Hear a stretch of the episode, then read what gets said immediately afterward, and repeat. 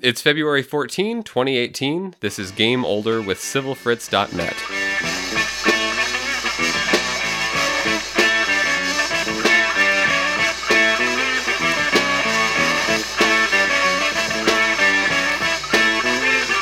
Well, you got it in your head that you can't get out of bed without lighting a match to your future.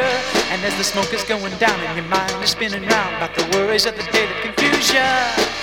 You cough a while and you sweat a while, and you worry what you're gonna do. Now don't tell me it's not hurting you. I used to live there too.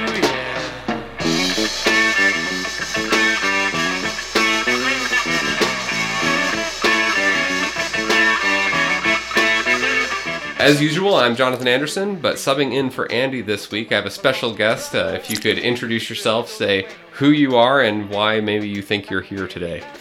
Well, I'm Jonathan's son. no, Yep, that's, that's right. My my child has, has grown up quite a lot from the last time you heard him in the last recording. Of course, I'm Jonathan's father, There we go. and uh, I think I'm here because I What's, have what's your name?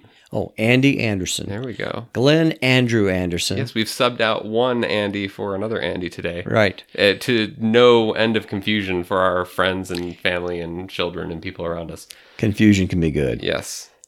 but I think I'm here because uh, you want to hear some history about the background where you got interested in, in gaming and why what I did to to uh, start that interest. Yeah, and so like one the, a kind of tropish question that I, I tend to start such discussions off with is uh, what is you know presumably beyond and before the conversation we're about to have uh, what is your first memory of video games? The first video game I ever saw was a thing called Pong in 1970. That would have been 77. And of course, it had been around before that, but this was actually on a home co- console, So like the, the single purpose thing, or you mean like an Atari VCS or uh, something? like an Atari. And okay, I really didn't pay a lot of attention at the time. I was that at that time I was with a gospel band.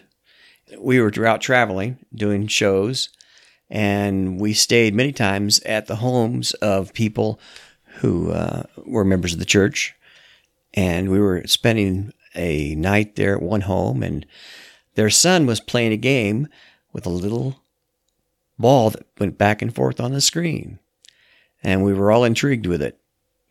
And in 1977, that was an intriguing thing. Was there by any But- chance was your first reaction to think that he was watching the most boring television program you'd ever seen? No, really, I was intrigued. I, would, I thought it was fascinating. But but if you're not used to like an interactive thing putting images on the screen, I was wondering if you even knew what it was when you were first seeing it, or if you thought it was something that was he was watching on the television. no, no, I thought I knew initially. Or I knew guess you were into computers and stuff by then, so Uh, maybe a little bit. a surface interest, Okay. yeah.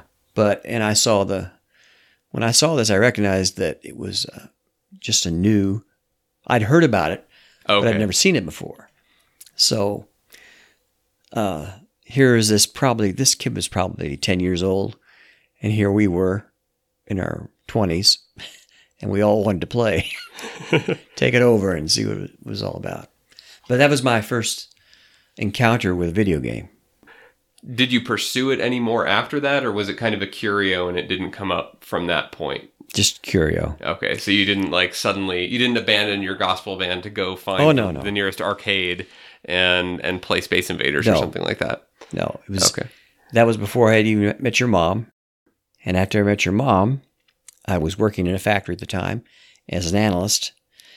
And what is an analyst? well, I was an uh, analyst who went around since it was Trailmobile. If you really want to hear the details, it was a It's just one of those generic titles that does.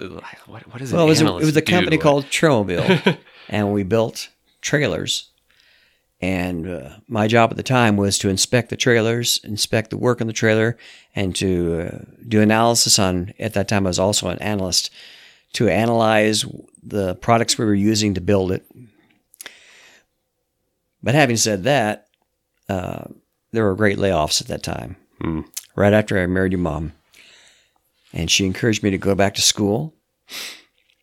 And so I went back to school and studied electronics, got into computers, fell in love with computing, and that's when I started not so much the games because the computing work I was doing wasn't involved with games. But as a side issue, I started writing some software.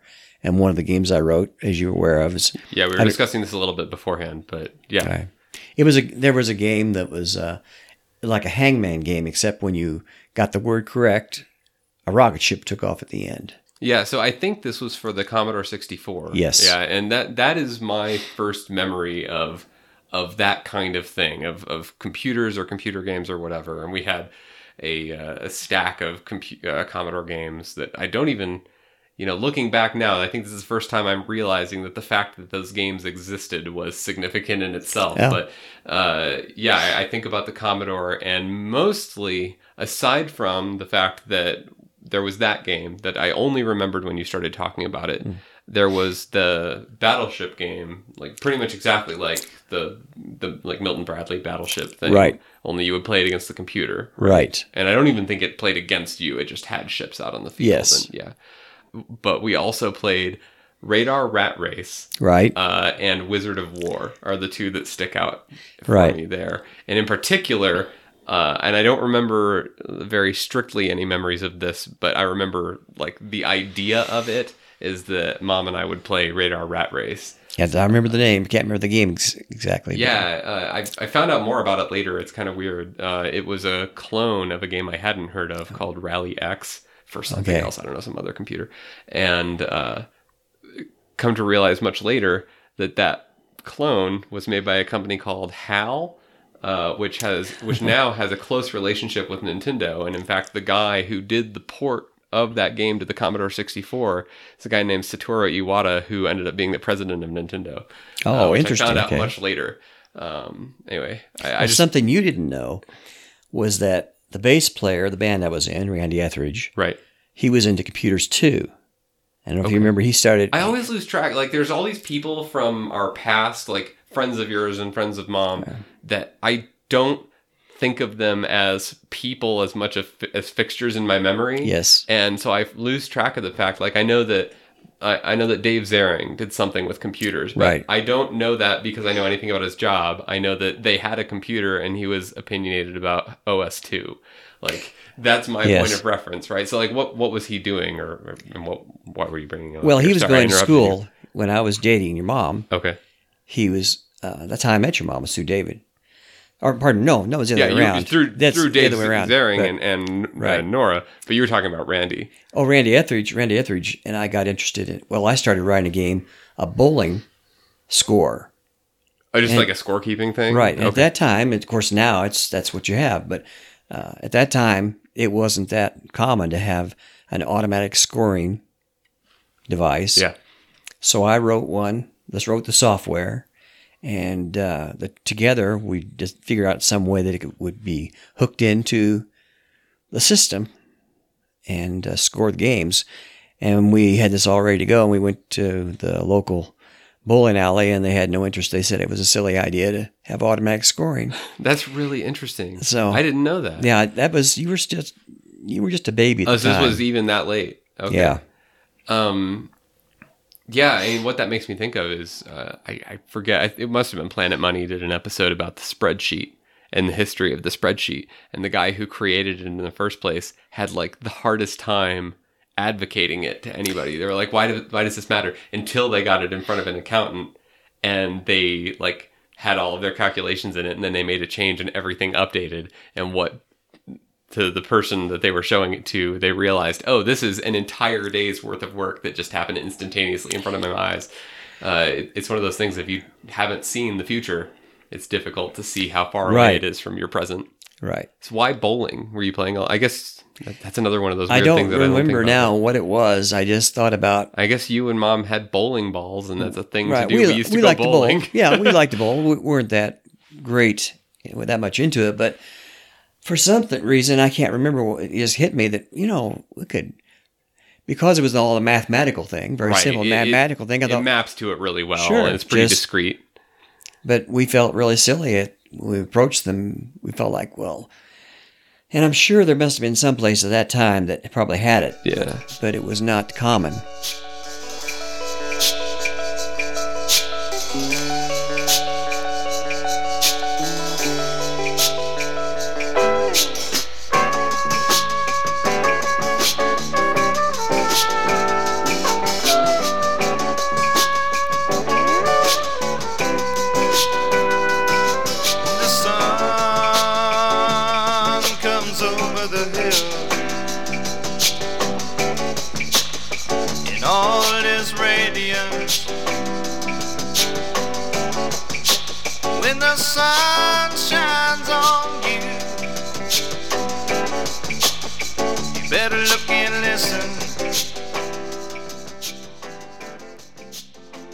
Were you making games for like the Commodore, and were you doing this stuff? Was it basically as a programming exercise? Were you more Yes. interested? You were more interested in the programming side Right. of it. The then? programming that I was doing, the main direction for the program at the time was business. And, well, and also I worked for a company called Systemation that built automation equipment for radio stations. Right. So most of the programming I was doing at that time professionally was in connection with Systemation.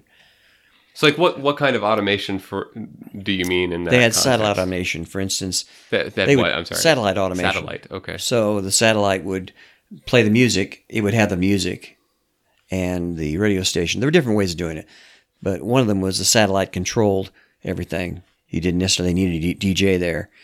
Another one was, and one I developed was a standalone system, so that all the songs were all queued up, and you just said, "Okay, I want to play this song at this time," and it did require someone to be there, uh, DJ, but everything was already programmed, ready to go.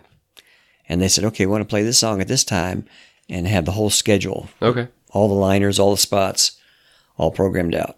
Now, this was something that I actually meant to like lead into this conversation with, but like, what what was it like, and what was the thought process, and like to go out and buy a Commodore 64 at the time? Because like it, it, now we don't think of like a computer is still a decent sized purchase, but it was a different thing then. Like a Okay, computer is a big commitment. Sure, in the early 80s and the mid 80s, uh, let's see, the TRS 80, or pardon, TRS, can't even think of the number, the Radio Shack computer. I mean, there was the TRS-80, right? The- I guess it was TRS 80, okay.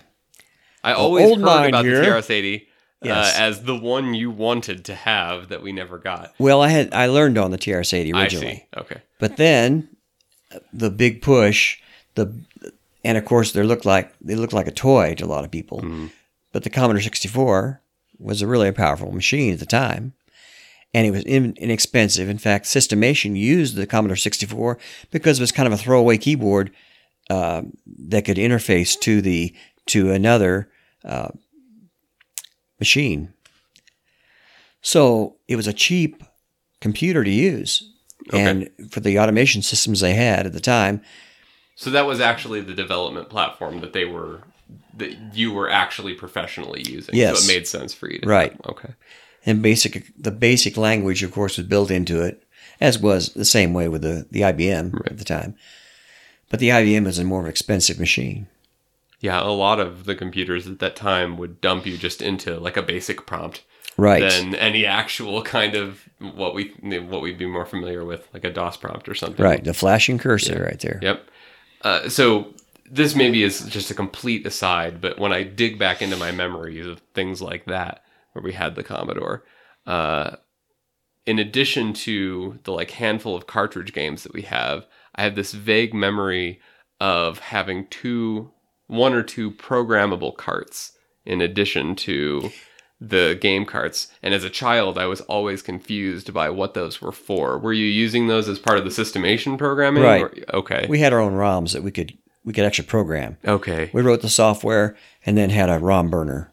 Okay. Im- So that's yeah. what you're thinking of. like the memory that that this backports into for me is desperately like my child brain was trying to figure out how you would copy a game onto from one cartridge to another or how that would even work but that's not even what they were for but in my mind the the cartridges were always games and Yes. like the software came on diskettes and things um okay or or cassettes we had like two or three two Yeah. or three that were on actual cassettes which is Now, part we left out here, of course, as far as gaming, okay is that when I met your mom, right her father had bought a an Intellivision, okay and that was really the first game uh, console that I used. Well, it's kind of, uh, I guess not the first. I forget now. This this was one of these things because I had friends growing up that would have an Atari Twenty Six Hundred, and it was weird that we had an Intellivision. Like no one knew what the Intellivision was. Right. Um, and I think that I this, I think the truth is that the Atari was first and the Intellivision came out slightly That's after correct. it. But uh, I felt like I was constantly defending the Intellivision to people. Like the people in the audience might be more familiar with the NES versus Master System thing. That everyone would have a Nintendo, and then there'd be one kid that had a Sega Master System, and that that kid gets really into advocating how the Master System is superior. Right. That was me with the Intellivision, which was really weird. But presumably we had one because you played it with mom and her dad. Right. And then I believe that she that he gave well, I'm sorry, when her father passed away, we Right. actually inherited that. But the um Intellivision it wasn't the graphics that were superior necessarily. Oh, they they totally are. Like Well- they- compared to the Atari, it's crazy better. You could make that but the, the thing about it I thought was the way the, the concepts of the games were. The football. You had much more control over the players. Yeah, it's less arcadey. Right. It, it definitely was trying to treat it more like its own thing. So, like, what kinds of things did you guys play uh, when you would play it with their dad? Football's the one that stands out, but I know they had a flying. They had an airplane that flew. You could do loops and, and you could have dog fights. Sure. Yeah. We so we had Uh. that. There's this three in one, and there's like uh, airplanes and and jets and things. and tanks. yeah. Yeah. And but to tell you the truth, I cannot remember outside of the football game and and that three and one, uh, what else there was that we played. If you'd mentioned it, I'd probably go, "Oh yes, that's right." But it's been so long ago, I've forgotten exactly. Well, and you and I would play Intellivision a fair bit. When I think about you and me playing games, I pretty much only think of the N64. But the truth is that that far back, we would play that football game. And the cool Mm-hmm. thing about the football game was, uh, um, was that it came with little playbooks that Yes. you would each have, and then you would key in plays off the playbook, Exactly. uh, little paper playbooks, uh, and then we would play baseball on it quite a lot. I think even more than football. Although I think that you probably wanted to play football on it more, but the baseball was easier for me to. Now that you mention that, right? The baseball. to yes, remember. baseball was good too. And I don't know if you remember this, but because the game was more programmed just to accommodate playing baseball or football, that less than to uh, to kind of constrain you to playing it correctly, uh, you would always complain that I would cheat. Of course. Uh, because in football, I would have the quarterback run basically the entire length of the field backwards. Oh, because yes. there was basically no limit to how far you could throw the ball, and so all of your automated defenders would run towards the wrong end of the field, and then I'd throw the, the whole field Yes. for a touchdown, and you always uh, would complain about that. I'm And then- remembering these things now. They're bringing back really bad memories now. and then in baseball, uh, um, you can try and steal.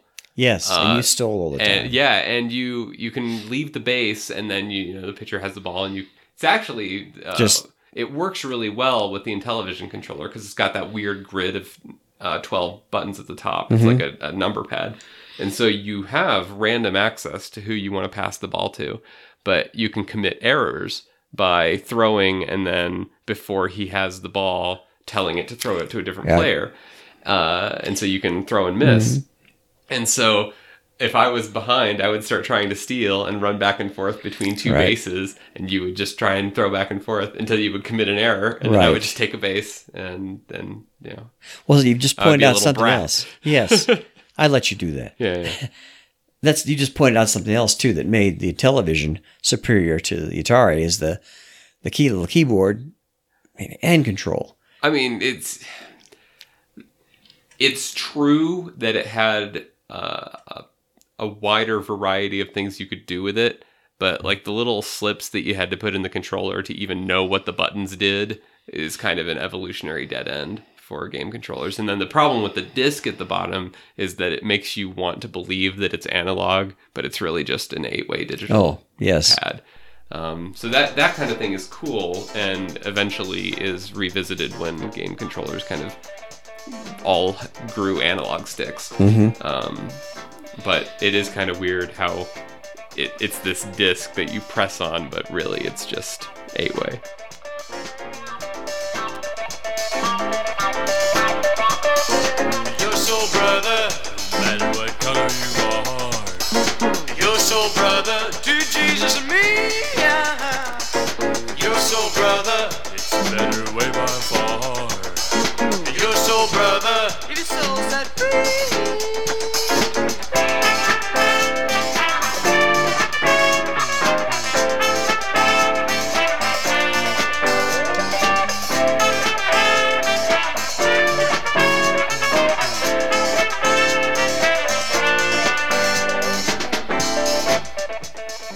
Well, one of the first games I played on the computer was Flight Simulator. On, on, you're saying on PC? On, kind I'm, of? I'm on PC, right? yeah. and um, because my PC was not that uh, wasn't the didn't have enough memory really. Uh, the flight simulator didn't work as smoothly as I'd like. Plus the fact, since I was a student pilot at one time, it didn't fly like a real plane flew. Sure. So I But- actually but- remember this. I don't remember which flight simulator it is. It may have even been the first Microsoft flight simulator. Right, it was Microsoft Flight Simulator. Yeah, but they, they've had many iterations of it. I, Yeah. I think it was probably just the first one. Yeah. Yeah, so we, we've jumped ahead a little bit, but it was the next thing I wanted to talk about. So after the Commodore, uh, we had the Midwest Micro uh, IBM PC thing um, that was an Intel 486DX with 33 megahertz of processing power and 4 megabytes of RAM. Oh, man. um, so, like, I. I feel like I remember the process of that thing being purchased. I think we got it at K's Merchandise. Is that true? Yes. Yeah. Uh, because I have a very explicit memory of so that, that would be one of the places we would go to the, the, the nearest town that was an actual town uh, and shop. And we would go to K's Merchandise. That was one of the places that we had to go and behave if we wanted to go to Toys R Us later and they would have the computer section and i and i feel like we must have been old enough that jordan would be there too we would go and hang out in the computer section and uh, you came and found us playing with the computers there and i think that you had been shopping for the computer Yes. you came up behind me and i was playing wolfenstein 3d on a computer Oh yes, yes. and uh, and you were like, "What do you think about that, son? Do you like that?" and I think you were focused more on the computer itself, but I was like, "Oh yeah, this game is pretty great." Uh, and then that computer showed up at our door like Yeah. a few weeks later. Um, what was the the actual like? Wh- why was that computer purchased? Because for me, like that was PC gaming that started then I needed a, a computer that's more powerful. for like for, For- for more business. like programming or Yes, I guess you were doing like side consulting stuff even then still, right? Yes, I started working like dysle- the Dyslexia Institutes of America. Oh, that was much later though. Like Um, I don't even think so. When that computer, like you didn't start doing that stuff until we upgraded that computer years and years later. Well, let me think. What was I doing programming wise? I was doing a lot of uh, uh, programming outside of my electronics job, okay, and then of course when I went to Eastern, right. This is. Eastern Illinois University where Right. you worked for basically Right. the rest of your career at that point. yes, went there and uh, got into the programming job there, and but I also did outside programming, and you know offhand I cannot tell you what kind of programs I was writing at the time. That that motivated that purchase. But it was just time. It was business Tide programming. was changing. Yes. Was- IBM was winning the war. It was. Yes, it was no longer using Commodore. Of course, at, at Eastern, we were using we were uh, using the mainframe and terminals. Okay. And, And I- eventually- like later, we could dial into the EIU BBS Yes. through that thing, but were you using it to actually do work from there, or was No. that just a curio thing? No. So, like I said, that that computer was kind of the beginning of PC gaming for me. The same K's merchandise would also have uh, what, in my memory, is a stereotype, but I don't know how much it is just a part of my experience. The Softdisk publishing shareware games that you could buy off a rack for five dollars a piece. Yes. Um, and you know, we got. I'm sure these don't matter to you, but we got like Commander Keen, and we got some edutainment games and stuff like that. and you knew I was. You were more into games than I was. Yeah. But my interaction with the computer was so weird because uh, we would, like, it had Windows on it, but to play games, you didn't play games in Windows back then because Windows couldn't handle it. So you No. would exit out to DOS, and we had that DOS. Well, you could play solitaire. Sure. Eh, you could play little office desk games, but not Yes. the games that I was into. Except for Minesweeper. Minesweeper is always awesome. But when you would quit out to DOS, there was that menu that you had written for running uh, Oh. programs out of DOS. Uh, and uh, I always just assumed that that was part of what using a computer was. And as a result, the DOS prompt to me, the little C colon slash Uh-huh. greater than sign, to me was a part of the menu you had written. Like that's what my brain Oh, had imagined right. because uh, it, it would just be a, like an ASCII menu that Mm-hmm. would print, and then you would press one to run the first thing in the menu, or all down to thirty, and you would type it. And the way that was implemented is you wrote out up to thirty different bat files Right. that would execute the program that was being displayed in the menu for that. Uh, so what you're actually doing is running a command. It's not actually the menu prompting you for an entry. No. But as a result, when I would finally have to start learning about DOS and learning about like how to navigate the file system and stuff, it totally broke my brain because I thought that this was all happening inside of the menu that you had written. Oh, And I didn't understand that this was completely separate. No, I just wrote that for convenience, right? Well, I'd forgotten all about that too. That's So I actually maintained that menu for years and years Oh, later. there. Uh, back when I started doing like dual booting and stuff uh uh, to to try out different operating systems and things. I would always have like a DOS, and it didn't feel right if it didn't have that menu that it booted into. But when I did start, when I did start learning about DOS and thing, or or as I started like the like cd slash and all of that, the the commands I would have to execute to like figure out how to get into the directory where my, where my game was installed and run it. It felt like uh, I had had to memorize some secret code to get my game to run. And of course, early days on uh, DOS slash Windows 3.1 PC games that you play are gorillas.bas and nibbles nibbles.bas. Do you remember everything- those? They were all written in BASIC, right? Yep, Right. and yep. and not just written in, but they were distributed as basic Yes, programs that right. you could see the programming listings for. And I, I have a vague recollection that you would fiddle around in there and modify it. And I think we messed with the gravity and gorillas or something at Yep. one point. that was a nice thing about having access to it. But of course, it was limited. What do you mean it was the, limited? The programming, basic programming Oh, was just limited. just by virtue of what basic Right. is, yeah. And that was also the computer where I kind of start like so much has changed since then, but like the first time that I installed a game, a whopping 11 megabyte game, and it uh, and it failed to install because I had filled out our filled up our 512 megabyte hard drive or 500 megabyte or whatever hard drive.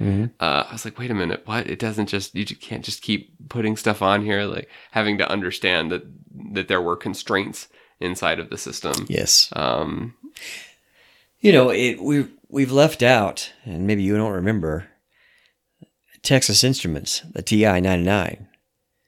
That was actually my first. calculator. no, no, the TI ninety nine was a was an actual computer by Texas I Instruments that I had. I purchased that actually prior to Commodore sixty four. Interesting. Because I it was more powerful. That. It was a sixteen bit processor, and uh, as opposed to the eight that Okay. Commodore sixty four had. Yeah, I'm looking at a picture of it right now. I do not. Yeah. I'm I'm pretty sure I've seen this thing like in in, in like a museum piece, Mhm. but I don't think I've ever. I don't have any memory of having it. It was it was a good We machine. found the extent of my childhood memory, there we go. and then presumably you had that for for programming and, and professional Programming. development and things now as well. at that time, I had to use a tape Mhm. to save the all the programs. You could buy a disk drive, but it was more expensive. Everything came rack mounted for it. All the different pieces that you could add to it, and it, they finally went out went out of business with uh, making their computer. Yeah. That's why I went to Commodore sixty four. So we, I, I mentioned that like my first interaction with like IBM PCs was playing Wolfenstein 3D uh, in, in the store, uh, and then some you know somewhere around it was determined correctly so I'm sure that I should not be playing Wolfenstein 3D, but I found out that you had it and were playing it on the computer Yes. downstairs at night. I don't remember like I feel like you actually called me in to see something which was a strange thing that happened every now and again to see some effect that it could do or something like that Probably were so, excited yeah. about it. Like do you remember that? Do you remember playing it? Oh, I remember playing it. Yes, it, the problem with it, of course, compared to what we see now, it's not at all violent. But it was a violent game at the time. Sure. But it was a challenging game, and that's what I enjoyed about it. It's also like it was kind of state of the art 3D graphics at Yes, the time. right. At least you know in a, in a home setting for You're sure. walking through brick walls, basically, but it was yeah, 3D uh, type of 3D.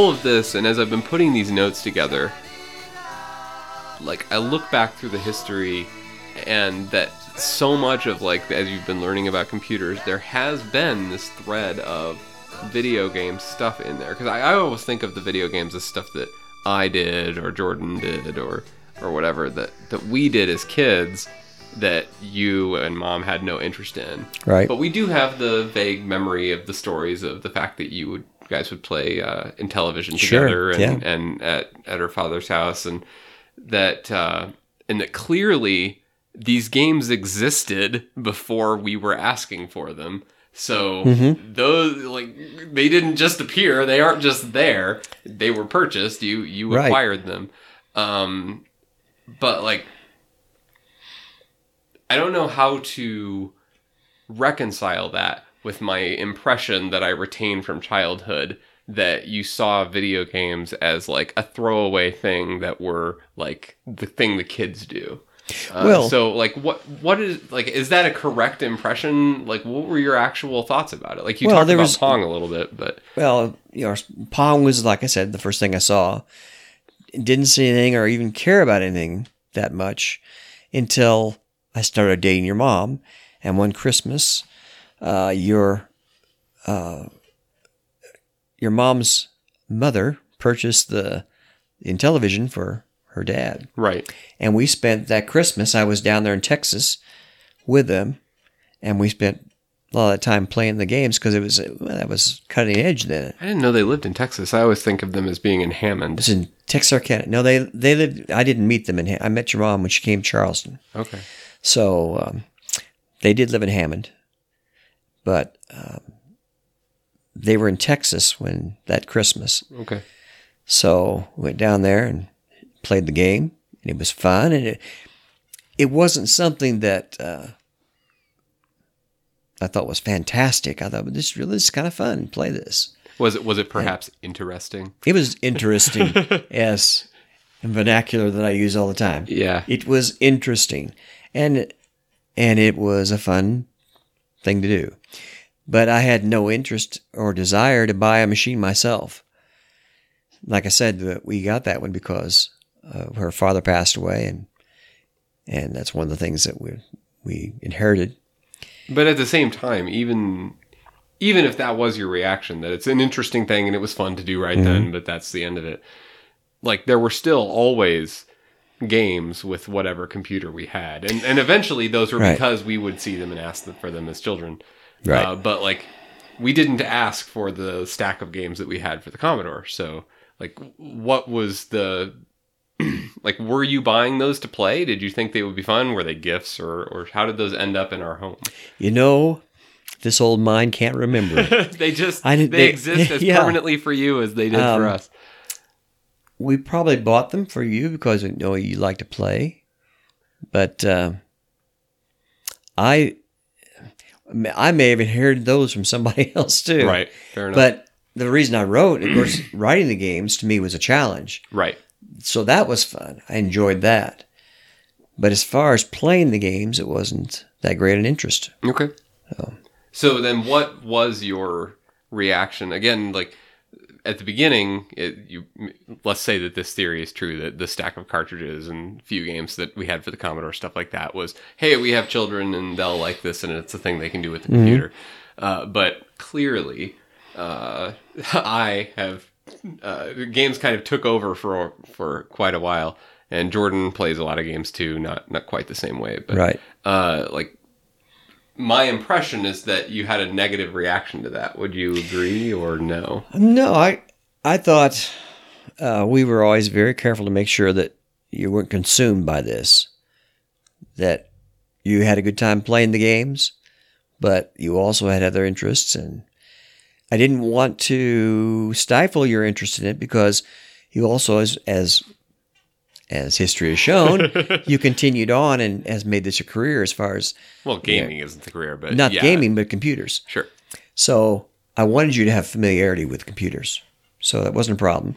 But I know your mom and I did discuss the fact that we have to be careful that you aren't consumed by this, that it isn't something that takes all your time. Yeah, there was always the the struggle back and forth of how much time was correct and stuff Just like, like, that. watching TV, Yep. same type of thing.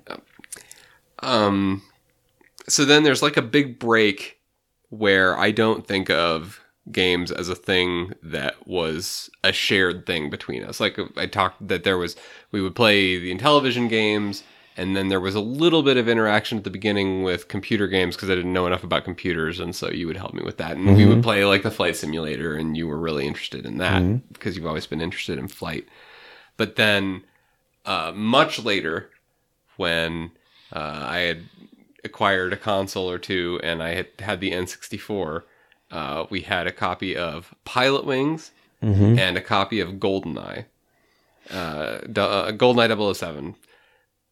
and that is when, like, that's like the last bastion of you and me playing games together, as far Sure. as I'm concerned. And Pilotwings is obvious. You've always been into flight simulators and things like this, and this was probably the most uh I won't say compelling, but like the most uh uh, like interactive 3D actually flight simulator thing that, Yes. that you had seen at the time. So that that's fair enough. Right. Um, but I've always been like surprised and intrigued by why you were so willing to play GoldenEye more than anything else. Like I don't even think if we took a, an, another first-person shooter with competitive, like I don't think I could sit you in front of Halo, and you would think that that would be fun to play. But for some reason, GoldenEye was. It was a challenge. Yeah.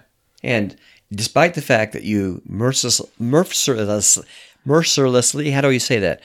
Without mercy, kept beating me, it was always that challenge because um, of the the graphics were well were good, and um, I enjoyed the time we had together playing Yeah. it.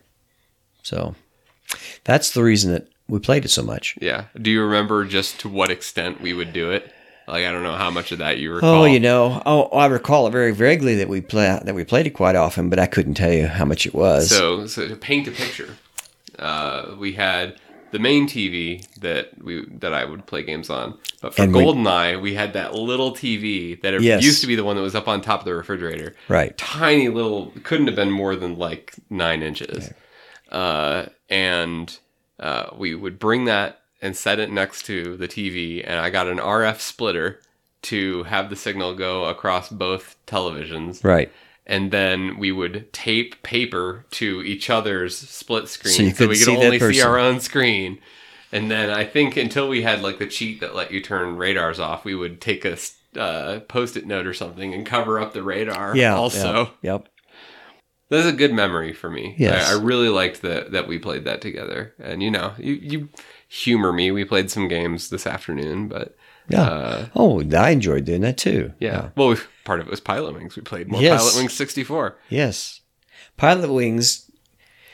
I don't know how, how if this is that accurate. Pilotwings is closer to actual flying than even the flight simulator. The flight simulator has a lot of technical part. You mean the the one that you flew before, right? Because I'm sure that the Microsoft Flight Simulator. yeah, It has it has many features that tries to emulate actual flying, but that's difficult to do with a keyboard. sure. And it's I'll have Mm. to show you some of the the actual the people who are really into flight sims because that's Mm-hmm. a thing. Uh, have full just a whole replica of the plane in front of them now. That would be yes, that would be better. Uh, is there anything more that you think like and you've gone back and talked about a few things that I had skipped over as we were going? Is there anything else about this that you think that I've missed? I'm still programming. What are you programming these days? Well, I wrote a a program that tracks my clients in Yeah, my for- mag- for from a- Magic, from a magic. It tracks my clients, uh, my shows, the time of show, the time, the the amount I've charged for it, the dest- where the show is. Um, keeps track of the people that I speak to. And did you did you write this program in Visual Basic No, no, no, 6? no. Visual Basic is no longer really supported. Visual Basic that I know that there's Visual Basic Net, of course, but I wrote this in PHP, Okay. and so, So on a WAMP server apps. on my machine. Then uh, it's a Apache server, so I can pull it up on my mobile device if I need to. when we were playing something, I think I think we were it was when we were watching the video of getting over it with Bennett Foddy. Uh, you Mm-hmm. made some comment about how it must take so long to make uh, to make games like this, Right. Because of all of the the technical stuff that goes into the graphics, and really that's not true. And we talked about this a little bit. Mm-hmm. So much of that technical work is done ahead of time in an engine that you then just Mm-hmm. program to the engine rather than doing everything from whole cloth. When I was programming games, I wrote a lot of it machine code actually. Well, There was- it- presumably at least mean assembly. No, it was actually machine code. Really? Wow. Yes. Hardcore. Uh, there was assembly. I did assembly too, as well. But it, I really got in there into the base, the machine, of the machine. That Commodore and the comes with an amazing manual. I don't know if you remember. Oh, yeah. But like Yes. comes with circuit diagrams of how the computer is built. Right, right. And you had to be careful that you didn't uh, have do something that would actually damage the computer, because you could actually get in there and that on that level. Man, machine code. So Yeah. like you're actually doing binary in the in the thing? yes, thing? you actually go in there and set the particular bits, and it was very tedious to do that because assembly, assembly, as much as difficult as that is, that made it much easier. So I actually we did we took an assembly course or Okay. a portion of a course was assembly at mm-hmm. university. And I actually really enjoyed that. I thought assembly Yes. made perfect sense. You have a lot But- of control. Yeah. But when you're down there on the, the level of setting the actual bits and you do that and you realize, oh, wait, I'm wrong. I got to go back. You had to start all over again with what I had. I had to actually start all over again with a, the code because there was no, there wasn't an editor. Right. It was just, uh, just doing it, setting it up. So, and of course, that's how a lot of the early computers were programmed. If you you don't remember, there was a Timex Sinclair, which that's how you programmed it, Sure. bit bit. Like I I I assemb- uh, I associate actual machine language programming with like early mainframes and things like that. Mm-hmm. I don't think of that as something that you would do with a uh, with a home computer. yeah, you had the capability. Well, capability is one thing, but like in my mind, Well- Mm-hmm. assembly is one to one with machine code. So why would you ever do machine code if you have assembly? because there were things, and I, I can't talk as intelligibly now about it as at the time. I realized I have perfect control to with a bowling program, for instance. I had perfect control to do X, Y, Z, whatever it was, that I couldn't do with with a basic language. With basic, sure, Right. But with As assembly, I Assembler, would feel like I don't should. even remember doing much assembler. I know I know it was there, but I didn't do a whole lot with that. It wasn't until uh, I was an IBM machine that I did assembly. Okay.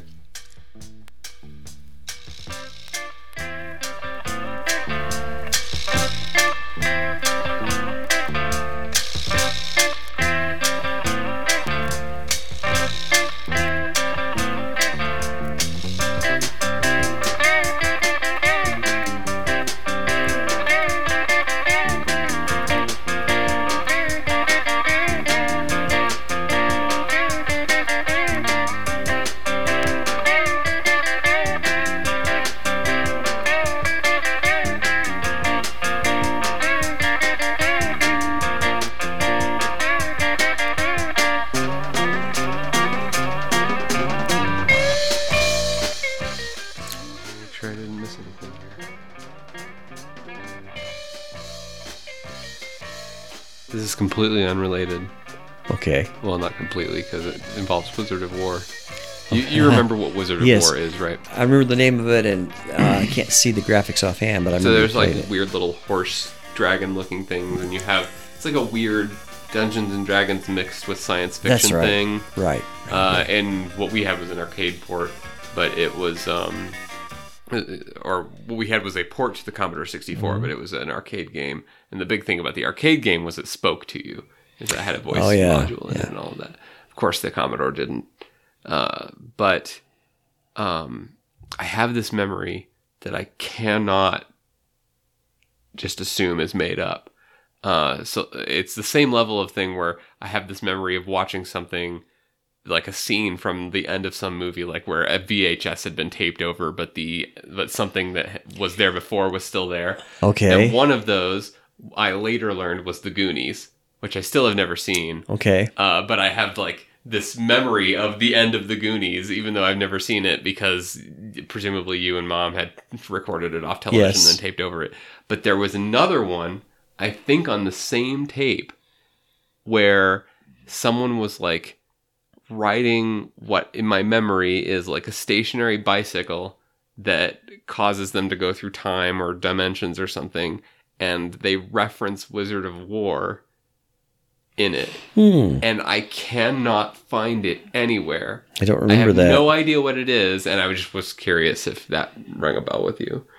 we have actually that tape of the Goonies, but I know it goes all the way through at the end. There's there's not there's nothing that uh, is recorded over it. Yeah, it's one of those things where you know, like when because of the way VHS tracking works, Mm-hmm. when you have a, a splice, it like has to re-get all of the tracking Oh, yeah. and figure it out. And so at the end of a movie, I forget what was actually recorded at the front of it. Uh, whenever that would happen and we would get to the end of the movie we were actually watching and then there was this stuff at the end there was always like this fear associated with like the tape going all warbly and having Oh, to yeah. retrack and then this weird movie that we don't know anything about uh, um, and so like the emotional reaction that I have in my memory of that section of the Goonies and then this other thing that I think the Goonies had been taped over uh, um, that I don't even know what it is. Is this weird like half horror, half like childhood curiosity thing That's one of those things that, that like s- shoved it into my memory and will never leave. hmm and I don't know how you can ever replicate that because who knows what it was. Yeah, right. And, and it, it was probably some throwaway thing off television that nobody even knows. Right. Like a- again, we're way off in the weeds here, but you know the the these shoes are on top of the world. Thing? Oh yes, yes. I have no idea what that is. I can't find it anywhere. no. It And uh, like in my mind, I want to think the internet is infinite. Surely it exists somewhere on the internet, but I can't find it. Like I don't even know what it looks like. I know that I've seen it, but It was- I, I remember hearing you talk about it more than I remember having seen it. But I can't find it anywhere. it's one of those things that I was I spent a lot of time late at night just watching things on PBS or what to see what was out there. And this group came on and it was so avant that I thought I got to record this. This Yeah. is this is really interesting. And that's why you heard it because I that little piece that I was able to record. Yeah, uh, I like this isn't a surprise, but I hear little stories like that and it's familiar because I have like the same habits. Like even as a child, I would stay up, like whatever teenager, I would stay up and watch weird stuff late at night. But uh, now I do the same thing. I stay up too late, and I don't really think of the fact that this is something that you and I have in common. That Yeah. would fight sleep and do weird things and watch weird stuff. This is awesome. Yeah. Try and show people later, like the the little bit more, like the thing that's actually stuck from that that I remember is waking up one morning. You guys have to see this, and you had mom pulled up, and you had me and Jordan pulled up, and then you showed us. Uh, the wrong trousers. Oh, yeah. Nick Park, was the gonna Wallace say- and I was gonna say that was- was the same thing, Right. is uh, you know for the longest time I hadn't seen the first 10 minutes of that because what we had seen was what you taped off the TV that you had recorded super late at night off PBS when you, Right. when you had seen the first 10 minutes you're like this is great Yes. you recorded it Unfortunately, I was, it was always a recording of partial because I didn't start recording until sure after I yeah saw you're it. not yeah That was on Friday Friday nights. They had weird stuff on PBS. Well, it's the night that I I'd step on late on Friday I night. Your mom would go to bed, Right. and I'd say, "What's what's out here on PBS?" Or yeah. Oh. Because they did have interesting. Sometimes there wouldn't be anything. You know what? I should watch PBS. Yeah? I should support your local PBS station, Well- everyone. Yes, actually, you do. Whether you like it or not, you support your local PBS. Um, yeah, I don't watch much television anymore. Uh, the boys do watch PBS like children's programming, but on the internet, oh yeah, all right. which is really good for Mm-hmm. on-demand stuff and not as good for discovering Mm. new stuff that isn't already in keeping with your current tastes. Well, actually, since you mentioned that, there are things from my childhood that I have little pieces of in my head, like you were talking about, and I found them on the internet. Yeah, So, um, I'm I'm surprised you couldn't find these shoes or whatever the name of the thing was. But if you if you remembered the band, I might be able oh, yeah, I can't remember. But There might that tape might still exist too. We got a pile of oh, VCR I, I tapes. don't think so, but because I think I remember looking for it even back then, and it had, Yeah. it had disappeared into the copying overness. Yeah, perhaps it might Um, happen. Anyway, thanks for being willing to have a microphone shoved in your face and talk sometimes about video games, sometimes about computers, and sometimes about nothing at all. That's fine. I'm used to talking about nothing at all. Yeah. Yeah. Do you think that I'll manage to get you to play any more games while you're here? It depends. I Other than don't. I Wings? want Xander to feel left left out because she told me. She says, "You know what's going to happen? You're going to get there, and you're going to want to fly that plane with John." I said, Oh, you no. mean when you come up here to record, like right now? Or No, you- no, no. She was, she was saying this in the night. I see. She's saying, and I said, "No, no." I said, "But we're not going to play games. I don't think." And there I was playing games. So Yes, I, I have the benefit that Andy is also into games, and maybe not the same Oh. ones as me, but she at least values them. Well, I, you know what how I feel about the games. They're fun to play, but I don't have the interest. It'd be fun to play um, GoldenEye. Yeah, I- the problem with playing But- GoldenEye is I don't think I can hook two controllers up to the TV to play it Hmm. right now. Or up to the TV. To what the- am I? The computer. I'm an old man. I don't think I can fire up the computer and play it on the television. Um, yeah, I, I have the one Xbox controller, and I don't think I'm set up to have another controller hooked up to it. And hmm. I expect you wouldn't be interested in playing it single player. Um, no, it, it was yeah. fun. Yeah. Do you remember you, you and your mom used to play a thing like it was a worm that kept getting longer and longer, and you you chased the tail of the, of it. That's one she liked to play. I mean, that's Nibbles.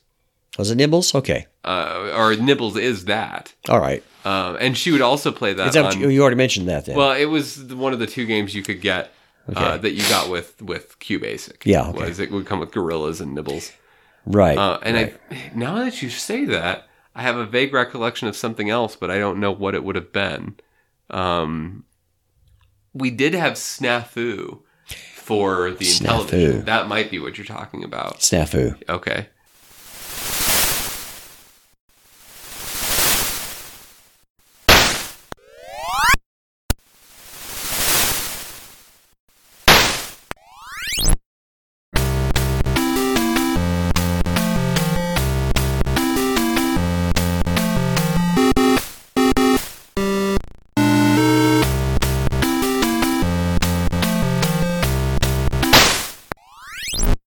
Yeah, and it had weird music. But Nibbles, yeah. Nibbles was, was Nibbles is similar. Yeah. Uh, but Nibbles was one game. It would throw a digit up on the screen, or maybe just a dot, and you would eat the dot, and it would get uh, Yeah. and it would get uh, longer.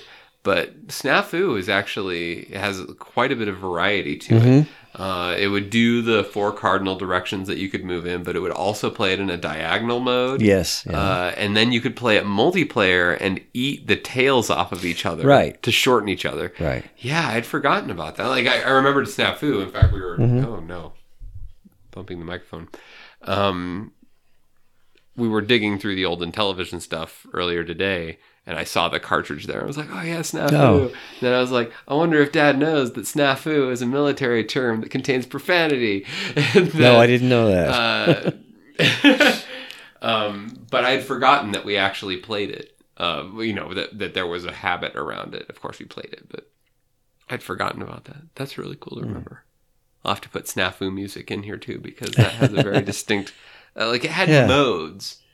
Um, like you you would have some kind of mid goal. And then the screen would freeze, and then some music would play until the next thing. right. Yeah. And I don't know what that music is, but if you played it right now, I would know it. Yeah, I you would recognize it the yes. minute I played it. And I, I can hear it in my head. I'll have to Okay. go find it. What other games did we play together? You and your mom or me and At all. you play tennis? I don't remember us playing ten. Oh, we played boxing. Boxing, that's right. That was- yes. yeah. And I always remember that was one of those things. You mentioned graphics earlier. Mm-hmm. This is a thing that Chuck did too when I had him in. It's always about the graphics were good, which people still talk about that with games, but to a certain extent, the graphics are really good in games now. So it's not as interesting to talk about them. No, it's Uh, the control. It's control and kind of the, the people say game feel now, the sensation Yeah. playing it gives you. Um, the game journey, the snow or the uh, sand. yeah. There's you actually the way the, the figure falls into the sand and, and walks through the sand is I'm very intrigued by the fact that you had that impression. That's cool. yeah. Uh, but I very explicitly remember with boxing, you pointing out how detailed the figure is. Um, and and At you, that time, you yeah. prevaricated earlier about whether the Atari or whether the Intellivision was actually better graphically than, than the Atari. That is a fair, clear example It's- of that's true. how much better the Intellivision was. But at the time, uh, so like in that figure is all hunched over and he's got Right. like his fists up by his face like a boxer would Mhm. but then because the control for that game actually gives you the ability to punch with the left or the right hand Right. even though you're And seeing dunk. it and duck dunk um or duck Duck. Yeah, duck Duck. not dunk Right. uh, um, Duck. but because it gives you independent control of the hands, you need to be able to differentiate which one is left and which one is right. So they put a hole through one of the hands in the sprite. Right. And as a result, the resultant image that you see, if you don't know what you're looking at, confused my brain to no end. I can still see it in my head what I thought it was. Oh. I thought it was like this weird face. I'll have to pull the like I've got Oh. the manual over there. I'll pull up a screenshot or something of what I thought I was looking at. And it wasn't until years later when we had like a completely different Intellivision that was super old. I don't know if you remember the one that I have up there is not actually our original one. It Okay. one that you acquired years and years later. Um, Yeah. That I realized what in that sprite the head is, what in that sprite the hands are, Ah, where the arms are. Because So it looked realize like, that. It looked like a completely different thing. So just all the time when we would play that, you would go on and on about how good the graphics were Hmm. in this boxing game. I was like, what are we even looking at? I can't understand. I don't process this. I'll push the buttons and I see a thing fly out of this blob and punch the other blob, but I don't know, Dad. I don't know about these graphics. Certainly nothing like they are now. Yeah, Yeah. well, yeah, but that's that's not the issue. Yeah. We, we play old games. We understand that it's all point in time. Right. Okay, I'm happy about what we've managed to tack on to the end there. Well, signing off for the night then. Yeah. Um, thanks for being here. When's your next show? I've got a show uh, in Chicago. Uh, not this weekend. We get back, but the next weekend. Okay. Uh, wh- who are you performing It's for? for the church up there. It's uh, Saturday morning and Sunday morning. Okay. And then you've So- got uh, s- not a seminar or a lecture or something like that. Got that you're the doing F, for- the FCM the Fellowship of Christian right, Magicians. The international conference is going to be in July, and I'm doing to lecture and performing the the one of the nights there. Right. Well, great. But uh, thanks for sitting up here and recording some conversation. And of course, thanks for visiting. But You're that's, welcome. That's unrelated. we're glad to have you here. Glad to be here. Um, all right. I think that'll be it. Okay.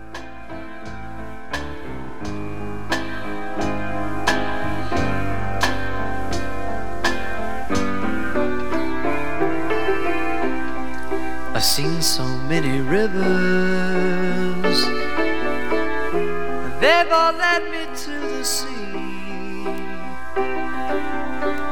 I search for true simplicity. Only sank along my way. I've seen so many mountains.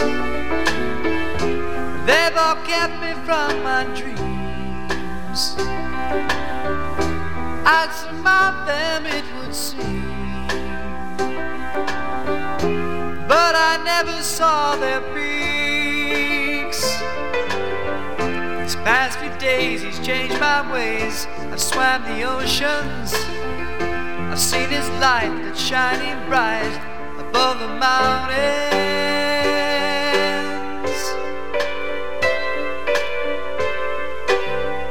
I've come to find my home.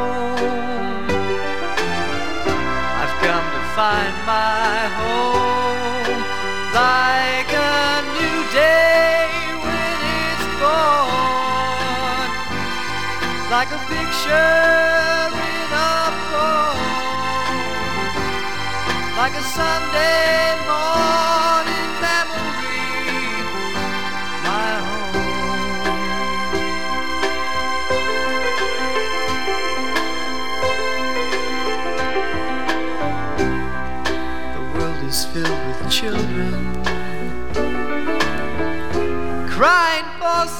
somebody's love, and except for his above, all the cries go out in vain. I've seen so many people who have eyes but never see. Blind to all the prophecy. Feast on poor man's soul. These past few days, he's changed my ways, filled with compassion. I hope to see the days ahead, and like the last ones.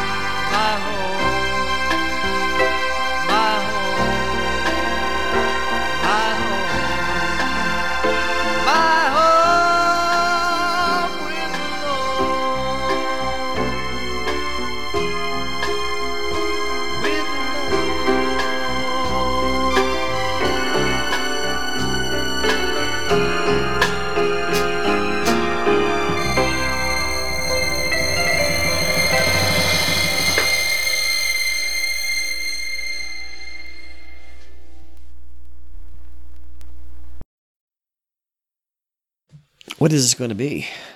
What is this? I mean, what is there a theme?